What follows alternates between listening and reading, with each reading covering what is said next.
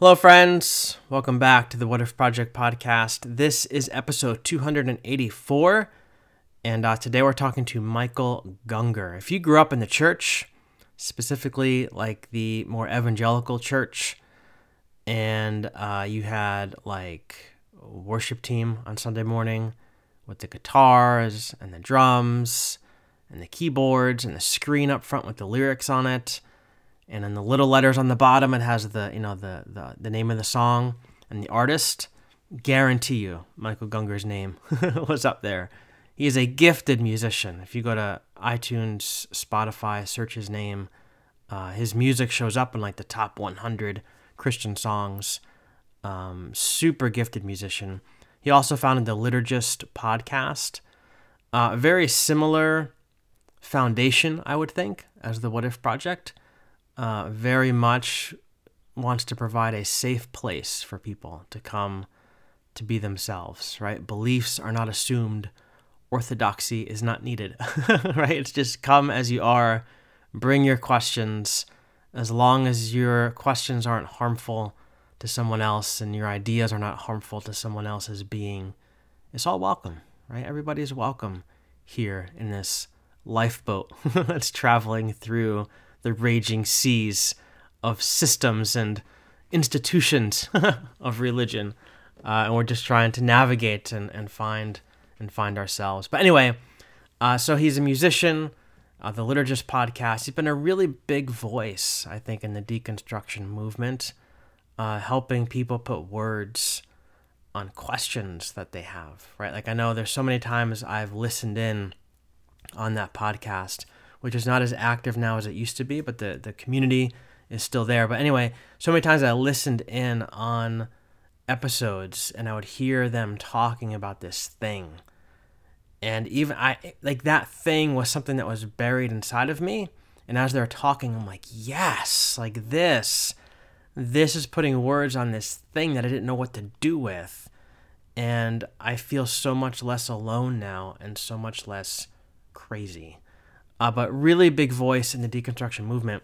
And how this episode came about, and I'll talk about this with him in the beginning. Uh, but a friend of mine reached out, uh, Jay Romine, hello Jay, uh, reached out to me and said he sent me a video that Michael had done, and said you have to have Michael on your podcast and talk about things, talk about this video.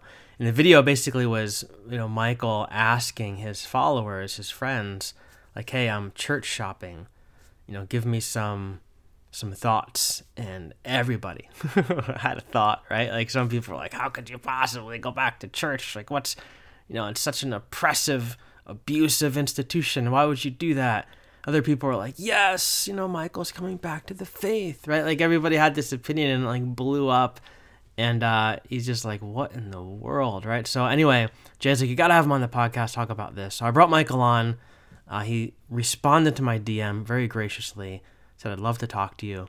Uh, we talked about his spiritual journey, uh, you know, where he was, where he is, the highs and the lows that brought him to this place.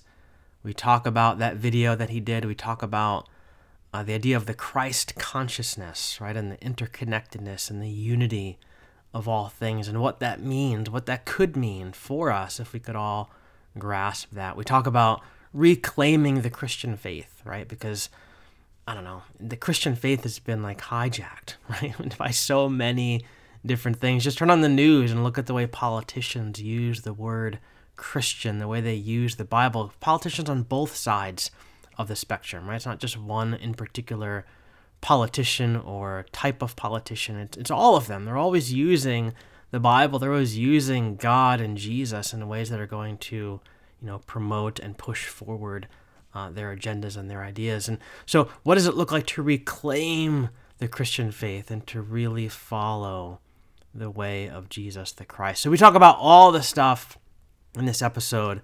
Uh, it's so good. I have so many other things I wanted to talk to him about, so maybe we'll do another one some other time. But anyway, I'm going to put the link to all of Michael's stuff uh, in the show notes. Also, in the show notes, links to my books, Rethinking Everything, uh, Emerging from the Rubble uh, and the links to Patreon if you want to support the show. It's a place that you can do that and get entrance into a Discord community where we hang out, we chat, we share some love, uh, we jump on the lifeboat and we navigate through those rough waters together. Some days, some weeks, like I've said in the past, the, the conversation is hopping, lots of questions, lots of things being shared.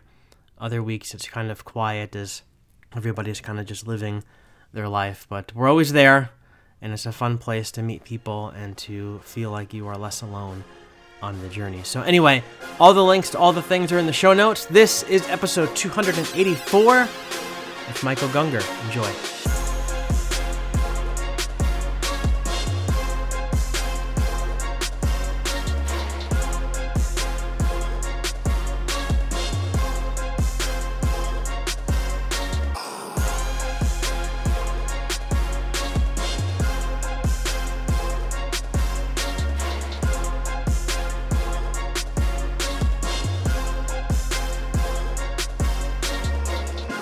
Right, hey everybody, welcome back to the podcast. Today we're sitting down with a brand new guest, uh, someone I'm super excited to talk to, the one and the only Michael Gungor. And so, Michael, my friend, uh, thanks for responding to my Instagram DM. Thanks for making time for us, for the work you're doing in the world. Grateful for you and for your time. Thank you. Thanks for having me. Yeah, definitely. So before we start, I have to give a shout out to my friend uh, Jay Romine. So Jay and I went to high school together, and uh, as I mentioned before we hit record, he uh, messaged me on Instagram. He's like, he, he forwarded me one of your videos. He's like, dude, you have to have Michael on your podcast. And I was like, yes. Like, why on earth hasn't this happened? We're like 260 something episodes in, and hmm. why haven't we made this happen? So, uh, thank you, Jay, for the idea. Uh, this one is for you. And uh, Michael, maybe toss out some virtual love to Jake. He's a big fan and he's a drummer. Well, he plays some of your music in our church back in the nice. day. well, Jay, thanks for uh, making the connection here. It's good to be here. Definitely. So, uh, here's the deal. I have zero uh, agenda for this episode other than to listen to you, hear some of your story, and see uh, where the good spirit leads us. Because I've heard bits of your story, you know, like snippets here and there, and I've heard a lot about your story from other people, both conservative and progressive thinking people alike. So I have a lot of different pieces, but I don't feel like I have the whole picture. And so uh, then I saw a video that you had posted on Instagram, I think like a week ago, maybe two weeks ago now. But you talked about maybe going back to church, looking for a church, things like that. And that I know, reading the comments stirred up quite a, a stir of people on the theological spectrum, proving that you can't really make everyone happy ever.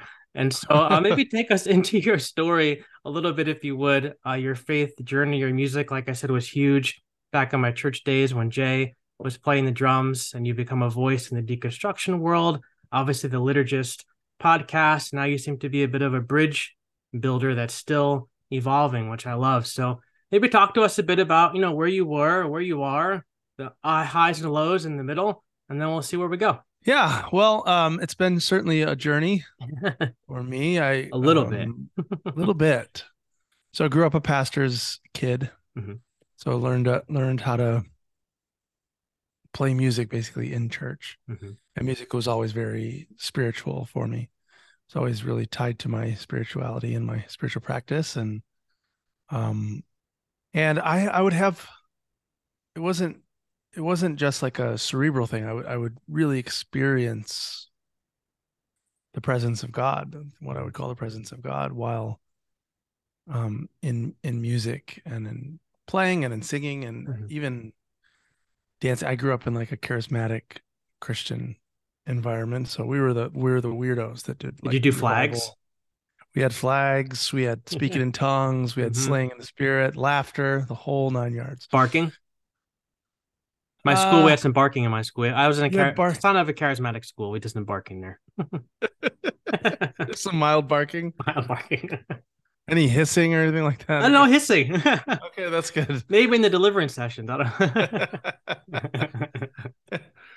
um, and then, and I would have, yeah, yeah, like these sort of like mystical experiences mm-hmm. sometimes as a kid, and then, um, as I grew up and got a job at a church and just put out a couple like records that were worship mm-hmm. music, uh, started touring around and playing and getting recognition for this stuff, I was at that same time kind of like wondering what was what was real about it and what was mm-hmm. I would see a lot of uh you know when you start seeing behind the curtain and I think if anybody who just like takes it seriously if you actually like listen to what Jesus said and mm-hmm. then you pay attention to what's done with what he said, you're kind of like, what what is this? Like what yeah. what is this whole thing?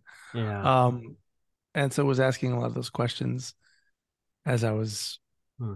as I was beginning to be known as a, you know, a, a professional Christian on some level. Mm-hmm. And then uh, that was very public and people got very upset at some of my questions and, and journey through that for a little while i was just like i can't do this anymore it was driving me crazy like trying mm-hmm. to figure it all out um, so i was just like just uh, i don't believe any of it mm-hmm. just, um, throw it all out throw it all out and even though that wasn't ever really actually throwing it out of my heart mm-hmm. it was mm-hmm. throwing it out of my head yep um, which actually ended up being a really important beautiful, freeing stage of my journey mm. as well. Um, and in a strange way, the it felt one of the most faithful acts to God of my life. Mm. Felt like uh, st- stopping believing in God. It felt like that uh, Meister Eckhart thing, like God rid me of God. Yeah, kind of thing. Yeah. Um, but somehow in my heart, it was like of an act of faithfulness. Yeah. It's hard to describe, but yeah. Um and then and then after a while I got we started this podcast called the Liturgist Podcast with my friend and um we were talking about all these ideas like because we had both had experiences with God that were kind of undeniable for us but without really believing in God. like, how do you?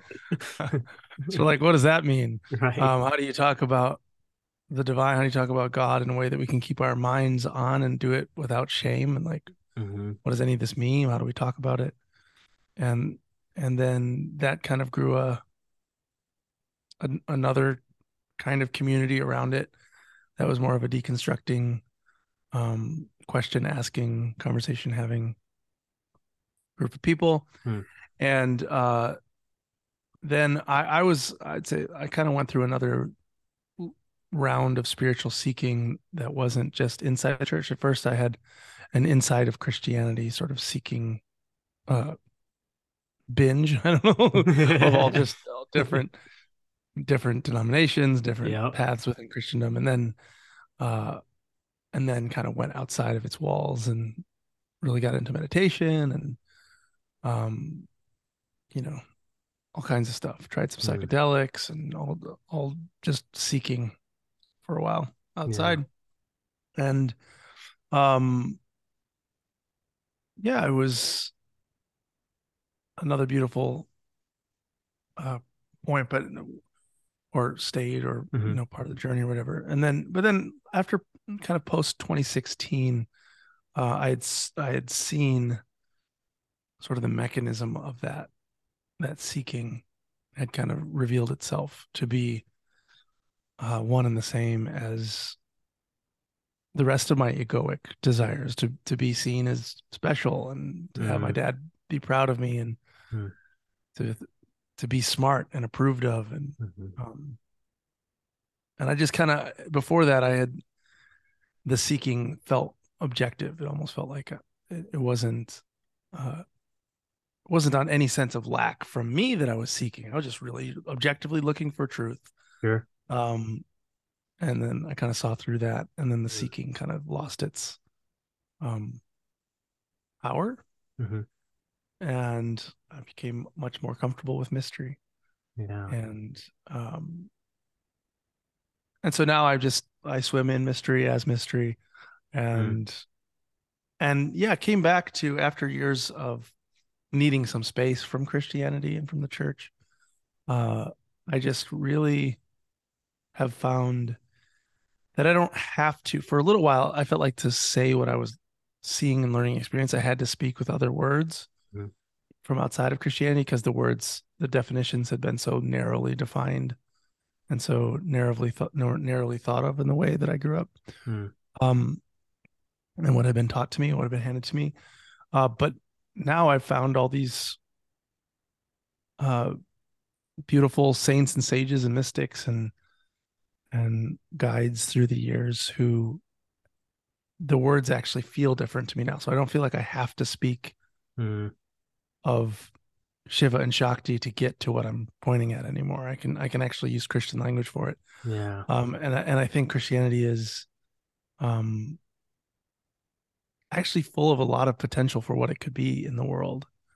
Um and so yeah, I've I've the last few hmm. years been interested in kind of reclaiming the faith that is my native tongue that I grew up with and what could it be if we didn't make it uh some egoic you know um colonial shame based fear based system of oppression. Instead like good uh, summary. used it. Right. Used it to uh inspire open our hearts and inspire more love. Yeah. Yeah i feel i feel what you're saying about like i feel like for a while i just wanted to throw everything away. Like because i grew up in a very similar to you like it was a very narrow fundamentalist kind of evangelical culture where you know it's our way or the highway and that's just the way that it is.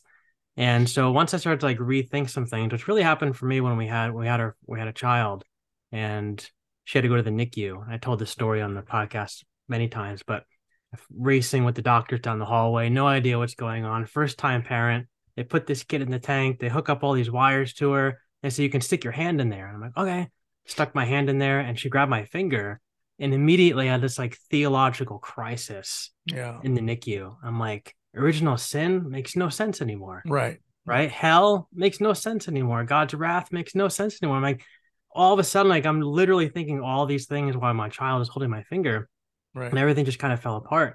And I went through this season of like, I just got through all this away. It's all ridiculous. The whole thing. Close my Bible. I'm not going to go to church, do all the different things. And but then I started to realize I had to do some digging, some studying, and started to get into like people like Bart Ehrman, people like Elaine mm-hmm. Pagels, people showing me that the the history of Christianity is so wide and so diverse. And there's so much in there that I had like no idea. Like some yeah. very esoteric branches of Christianity where it's all about the inner work, a lot about the mystery type stuff that you're referring to.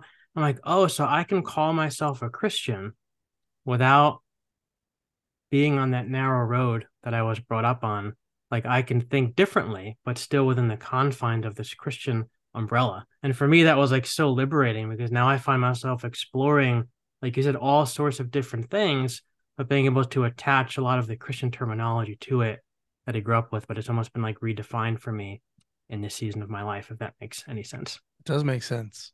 So, can you talk a little bit about because I've seen you again talk online about and Twitter, um, I think on Instagram about things like regarding uh, Christ consciousness, um, oneness, which you know, mystery, things like that. You were just speaking mm-hmm. about because like I've been getting into people like obviously Richard Rohr, uh, Matthew Fox, and the Cosmic Christ. Mm-hmm. Um, Neale Donald Walsch has some really interesting things out there.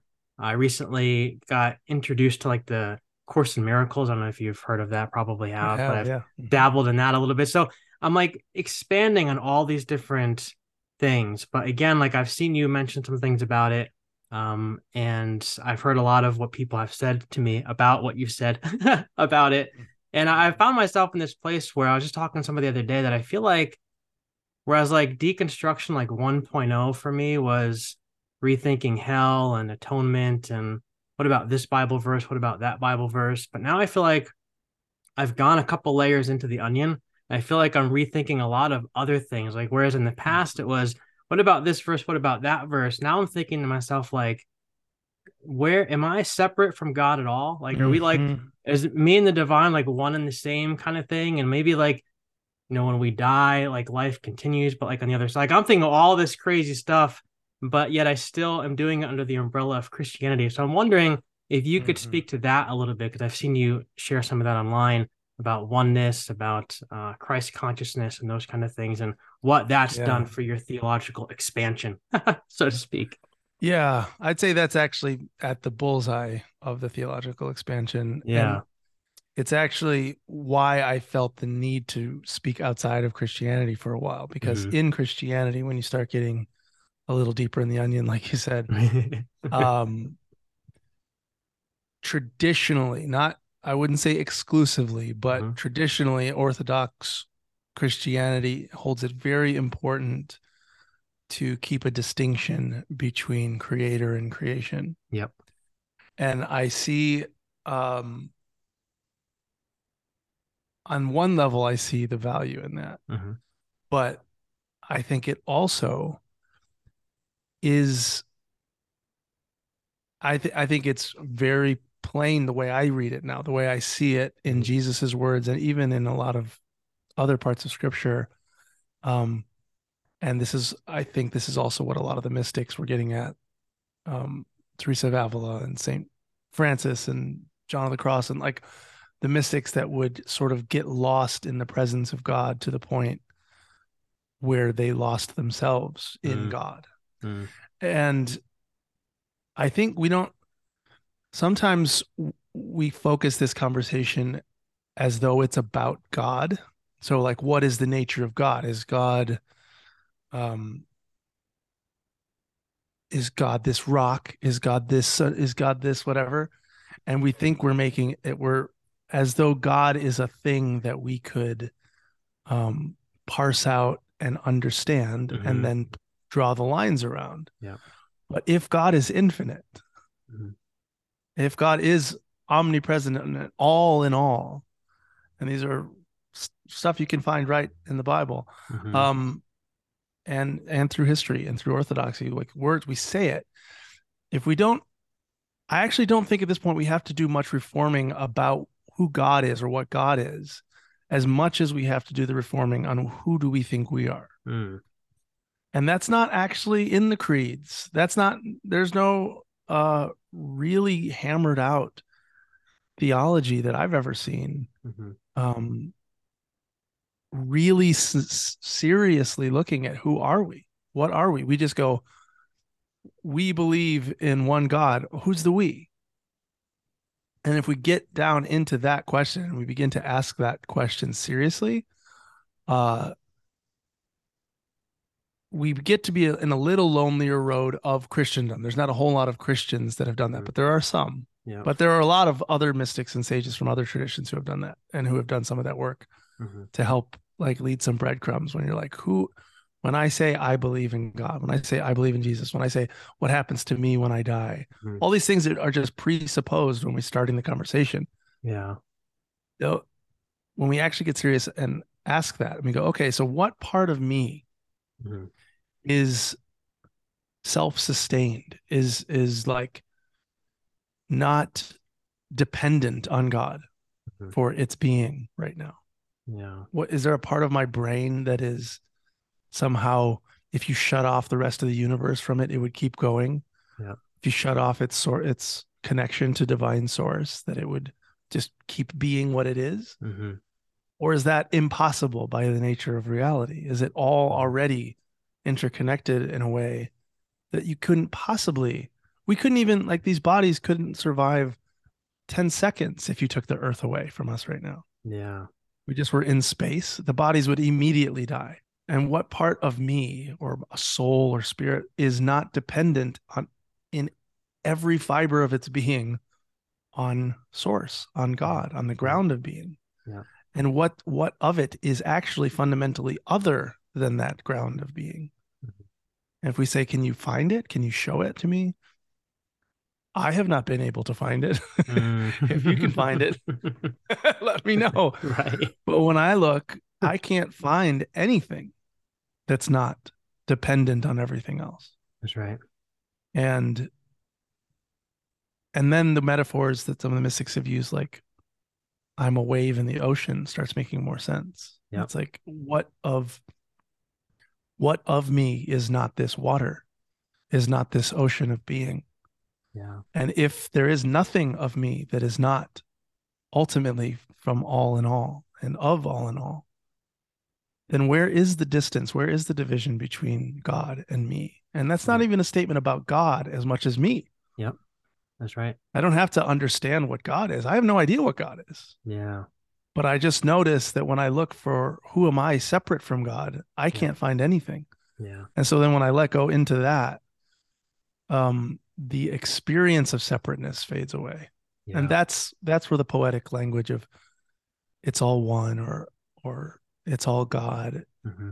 it's not it's not a it's not an ism that's not a belief from, from when it's spoken from a place of of seeing it's it's more of just a description it's a poetic description of what it's like when thy will let thy will be done on earth as it is in heaven actually happens inside my heart. Yeah. My um i've been thinking a lot about that.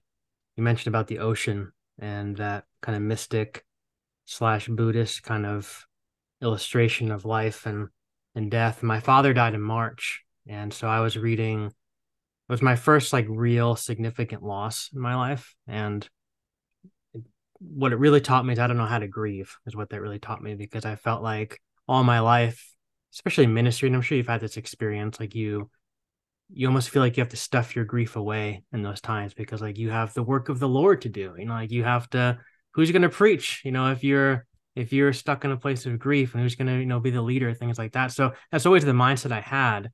And so when my dad my, my father passed away i realized like i i can't approach this situation with that mentality. I can't just go back to the podcast and throw myself into my work and do all the different things. Like i need to create some significant space to really feel this and so I did that and I picked up some books. I was reading some Thich Nhat Hanh and some of the stuff he was talking about regarding that very idea about the ocean. I began to realize that, like, you know, maybe when it comes to life and death and, and God, like if God is the ocean, we're like a wave, right? That like manifests out of that ocean for, you know, 40, 50, 60, 70, 80 years of life. And it's beautiful and it's amazing and has its highs and its lows, things like that.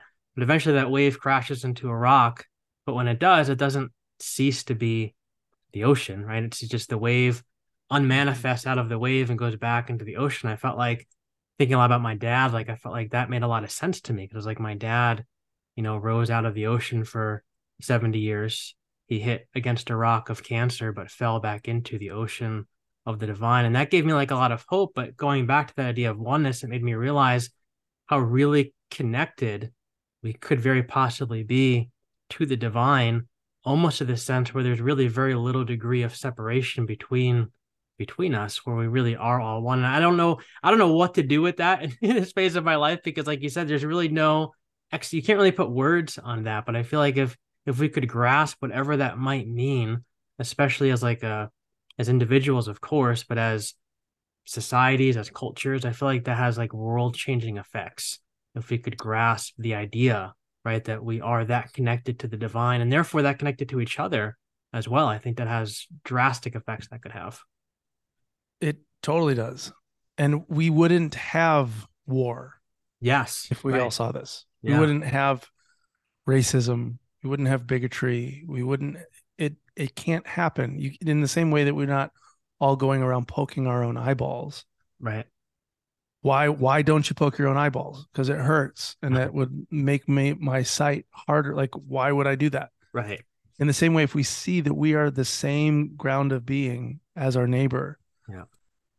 that's how we love our enemies. That's how we pray for our enemies. That's how he's jesus says when you visit them in prison you're visiting me. It's not he's not it's not a metaphor yeah he's speaking he's speaking as that which actually is in prison. He's speaking for that life, capital L, that truth, capital T, that being that at beneath our stories, beneath our um, ideas of what separates this wave from that wave, we all truly are. And he saw it.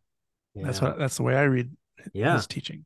Yeah. And it, it makes seeing it that way made everything that he said make so much more sense than it used to. There would yeah. always be like these weird outliers of things he said that never made sense at all to me in the in the more orthodox understanding. Yeah. And now it yeah. just really was like, wow. And he even said, most of you are not going to understand what I'm saying. and I, and I back in the day, I was Bingo. like, yeah, they're they're not understanding what he was saying.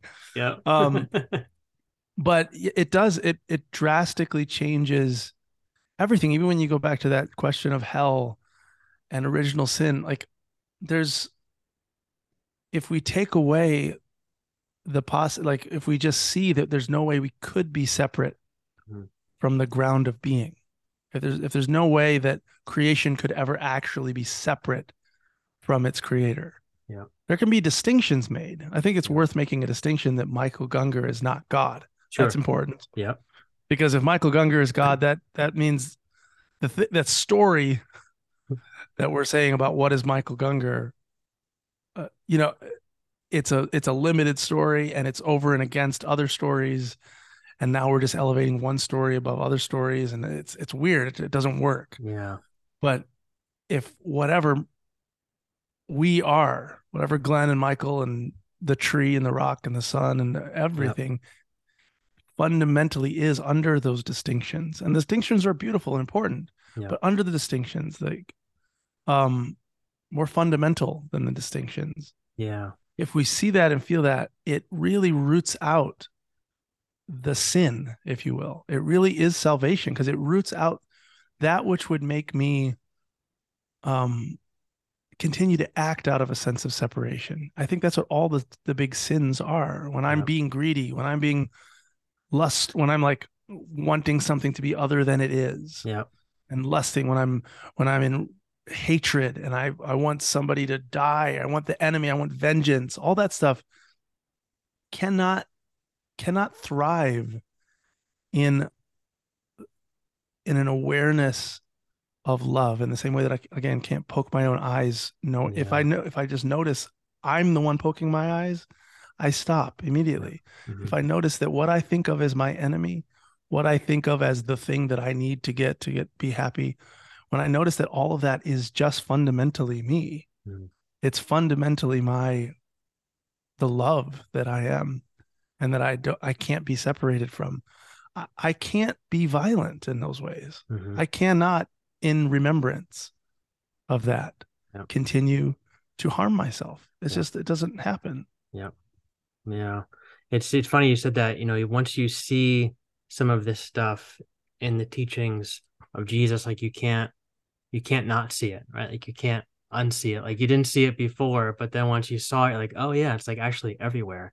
And I had that same uh, kind of situation when I came across uh, Jesus's word to the disciples, where he's saying, or he's praying for the disciples, and he says to the Father that like you are in me, and I'm in them. Mm-hmm. Mm-hmm. And that, you know, for me, like now that seems like it's almost saying that there's there's a separation, but there's not a separation, right? It's like like you said, like it's important to make the distinction that I'm not God.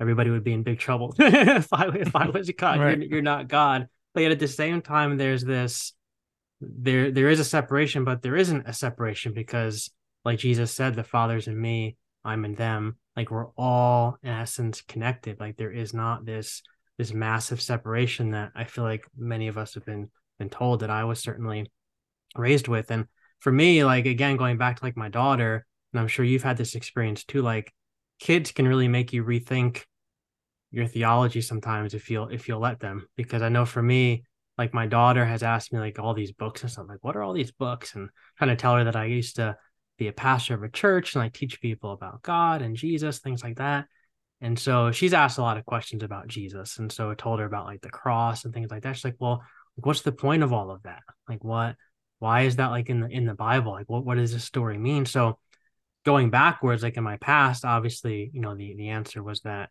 you know God was angry at our sin. And so, mm-hmm. you know, mm-hmm. Jesus had to die to take our place, things like that. But I've really tried to rethink like how can I how can I share this story with her in a way that's going to be meaningful and not violent and horrible, you know, like that that I was mm-hmm. raised with. And so the way I, I've kind of shared it with her has made a lot of sense to me is that, you know, we all are born in the image of God. The breath of the divine is in all of us and there's like a spark inside of us that's just like God's spark. It's like a fire inside. But as we grow up and we go through life, you know, we forget who we are. You know, I said, Don't you forget who you are at school mm. sometimes? She's like, Yeah, on the playground. Sometimes I get angry, whatever. I'm like, Yeah, exactly. I said, There's so mm-hmm. many times I forget who I am. I said, But God saw that and said, Oh man, my people need a reminder, you know, of who of who they are. And so Jesus, God lived inside of Jesus in this perfect and amazing way. And I said, so when we look at Jesus, we remember who we are and all these mm. different stories about him. And I said, especially on the cross, I said, when they nailed him to the cross, wouldn't you be a little angry if people were doing that to you? She's like, yeah. I said, yeah, but Jesus said, he responded with love and forgiveness. And I said that love and forgiveness was so strong that three days later he rose from the dead. I said, because there's so much power in love and in forgiveness and grace and peace, all these things. I said, so when we look at that, we remember, aha, that's who I am. And that's what it means to be yeah. a human. And I feel like for me, like in trying to craft a story for her, I felt like it spoke more to me maybe than it did yeah. to her, right? Because I feel like now like that whole story has all new meaning. And I can look at it through that lens of oneness and not being separate and being connected. And like you said, again, going back, if we could all grasp that, imagine the problems that we could we could solve. Yeah. Yeah. Beautiful. All right. So fast forward to this Instagram post that blew up the internet uh, mm. a couple weeks ago, and I know you did a, I think you did like a thirty minute solo podcast too on the liturgist where you kind of talked through it a little bit. I was listening to it the other day, but take us into that a little bit because you shared about, you know, this desire to go back to church, like church shopping, and you said earlier about how like you intellectually at one point threw it all away and then you started to rethink some things, bring some pieces back, talking about the Christian mystic, things like that. And now you're looking to actually go back into a church setting. So maybe talk to us about what that process of thinking has been like, and also what is your success or, or not or not success been in finding yeah. a place that can kind of house all of these ideas that we're sharing. Yeah. Um, well, I think having been out of church for so long, mm-hmm. there are definitely aspects of it that I've missed. Um, and there's something about even when Jesus said, like, when two or three are gathered in my mm-hmm. name, I'm there. Uh, even if we take that like to the Christ consciousness thing, there's something powerful about as we are living out this Christ consciousness and embodying it. There's something powerful about joining together mm-hmm. um, in our remembrance and in our celebration of like the Eucharist and the the all the um, sacraments and stuff and, and and singing and just looking at another human in the eyes and remembering that we're one like it's it's important i think mm-hmm. um and it's that and me saying it's important is not saying that I think everyone should go to church, mm-hmm. but I, I, think that there's not a lot in our society that is built for that reason. Like everything else is pretty much a business or something, right? So like, yeah. and and arguably most churches are just that too. The give but, and take, yeah. um, yeah, just like transactional hubs for, to get something from, but to have theoretically, idealistically, this group of people that gets together just to increase the love mm-hmm. in the world mm-hmm. and in our lives. What a beautiful idea. right. Um, unfortunately, yeah, it sometimes falls short of yeah. that ideal, but uh, but I still love the idea, and I I also just don't I've noticed when I was out of having been out of the church so long, I, I also miss just sort of the synergy of mm-hmm. um wanting to work for this world to be a more beautiful place yeah. with others and trying to do that by myself is pretty hard. Yeah. Um so just to have little practical ways of being in people's lives and mm-hmm. going through rituals and all that. So fun. Um so I've been I've been curious about that for a while, but it's been and gone occasionally to churches, but it's been it was the last few months that really kind of amped up. I was like, I really would love to find a place.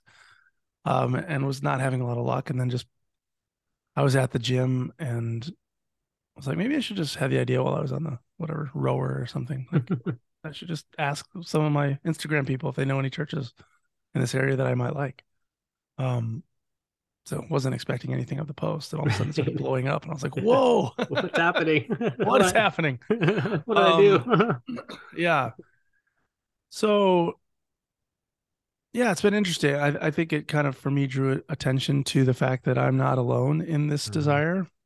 Um, I think it drew also attention to sort of the tribal um, nature of a lot of this, a lot of our religion and beliefs and stuff that, uh, because I've talked a lot about God mm-hmm. the whole time, mm-hmm. um, but when there's a perception that I wasn't on the team anymore for whatever reason, those perceptions got created. My thoughts about God were completely irrelevant or whatever to most most people or whatever.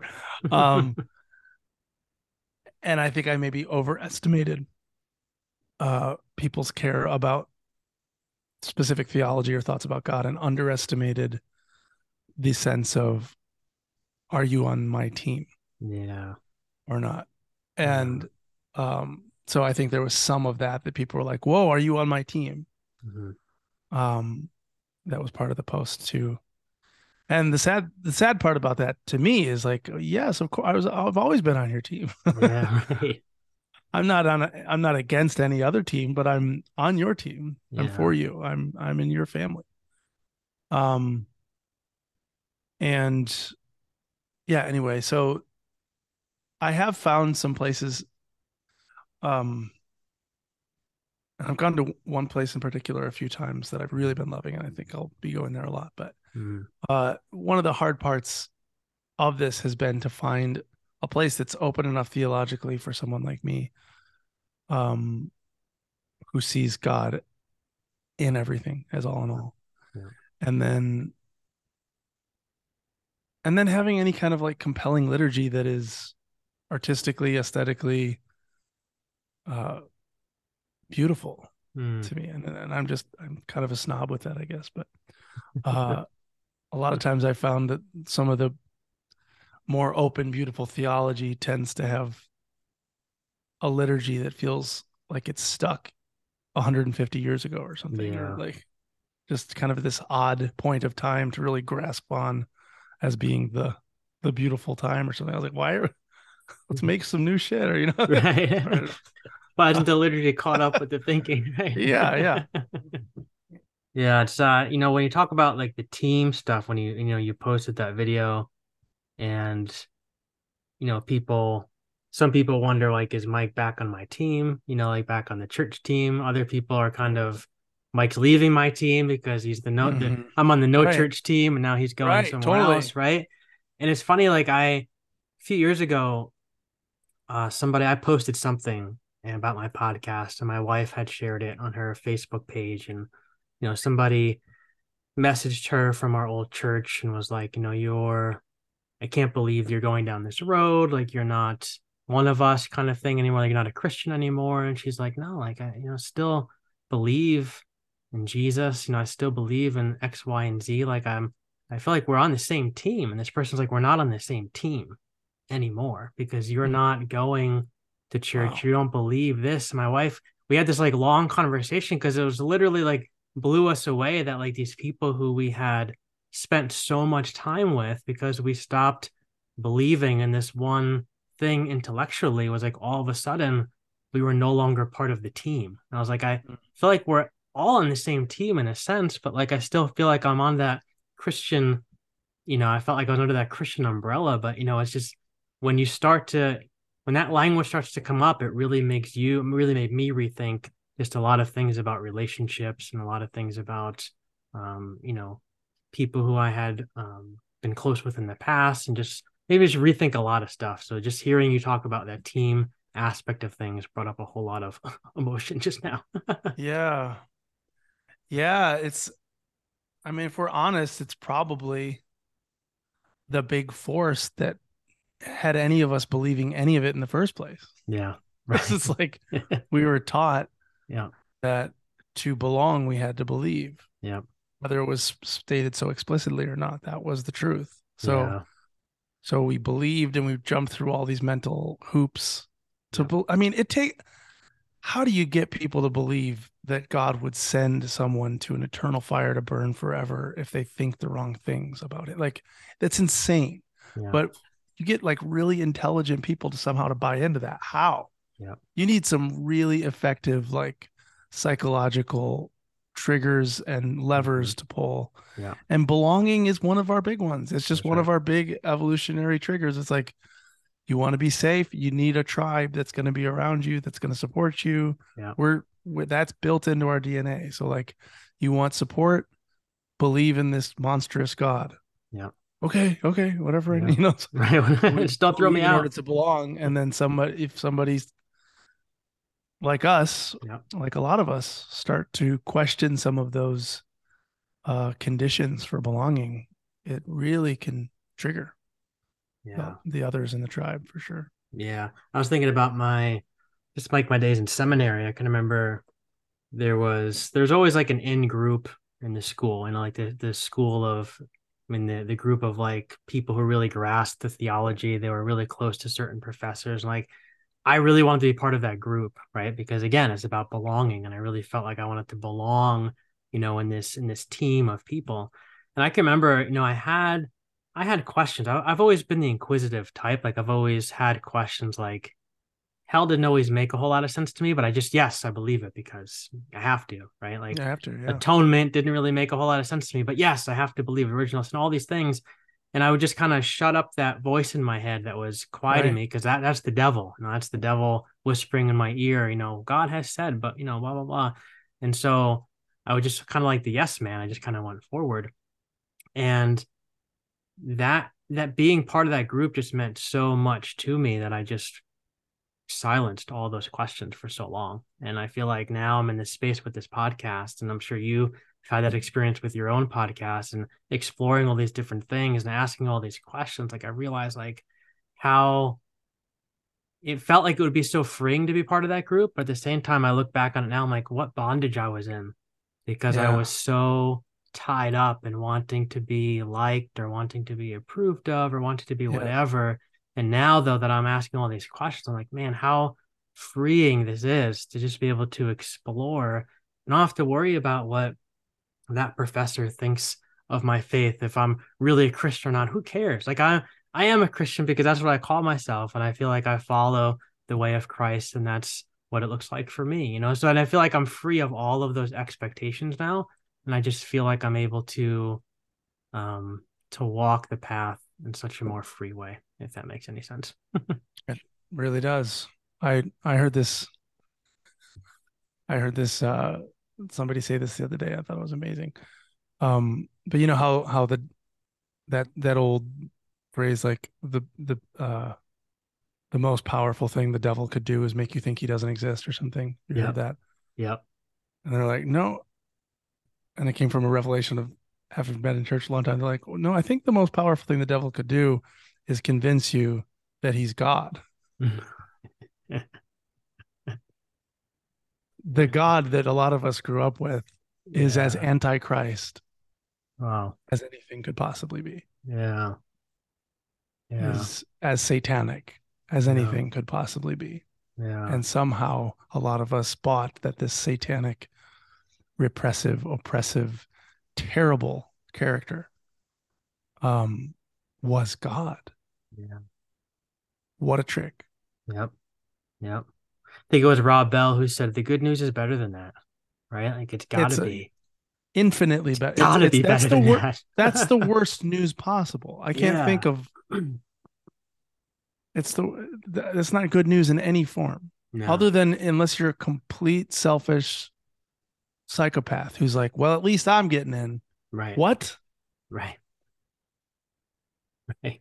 That's like thinking the Holocaust is good news because I'm not a Jew. Right. what? Thank God for me. Crazy. yeah. Yeah. I always remember, like, I always had that again. I go back to that inquisitive nature. I can remember being in sixth grade and we were talking about this is this probably won't surprise you, but our teacher, I was in a private Christian school, our Bible teacher was taking us through the book of Revelation as a sixth grader. Like we're studying this book and we're watching uh, that old 70s movie. Um, uh, what's about? It's about being left behind. It's called. Oh my god! Uh, that, yeah. I, the song is in my head and it's, it's going to trigger me. But anyway, it was that 70s movie, and it that, was all that traumatized a lot of us. Exactly. A uh, Thief in the Night. Thief in the Night. That's the one. And I can remember thinking to myself, like, so Jesus is going to come and take me away, and that's a, that's a good thing but like, what if my family doesn't believe the right things? They're going to get left behind and they're going to be getting fire Tough rained on them, right? But I'm going to be celebrating in heaven and all excited and like partying yeah. with Jesus. Like, or if I die and I go to heaven and they go to hell, I'm like, that doesn't make any sense to me. Like, then is God going to be mad at me because I'm not happy in heaven? Or or my feelings going to be wiped away. So I'm just automatically like a robot who's happy. Like none of that made any sense to me. But again, I was like, yes, I believe it because that's what I'm told to believe. and then after like after like 10 trillion years, you're still doing it. You're still partying. and you're like, hey, have they had enough? No, no, they have not. I mean, it's the craziest possible story. I don't know how they got any of us to believe it.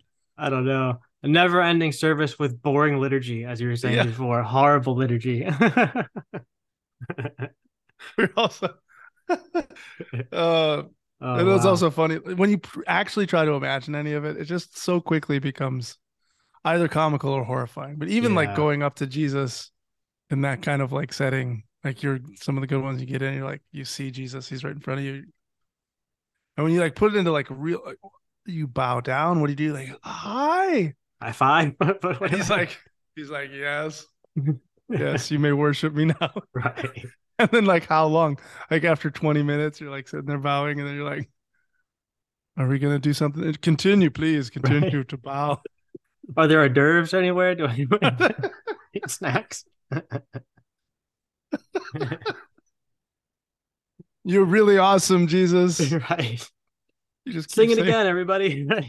One more time. oh wow. Oh well, Michael, we are we're just about at the end of our time, uh, but this has been a lot of fun. Uh, thank you for making time for me, uh, for our listeners. Thank you again for the work that you're doing. I really appreciate you. Yeah, you too. Thanks for having me. Yeah, and real quick, uh, where's the best place for people who don't know too much of you? Where's the best place to find you on the interwebs? um, at Gungor Music or at Michael Gungor on Insta- uh, Instagram at Michael Gungor or at Gungor Music and everywhere else at Gungor Music, pretty much. Awesome. I'll put the links in the show notes and maybe we can do it again sometime. Yeah. Thank you All so right. much. Yeah, definitely.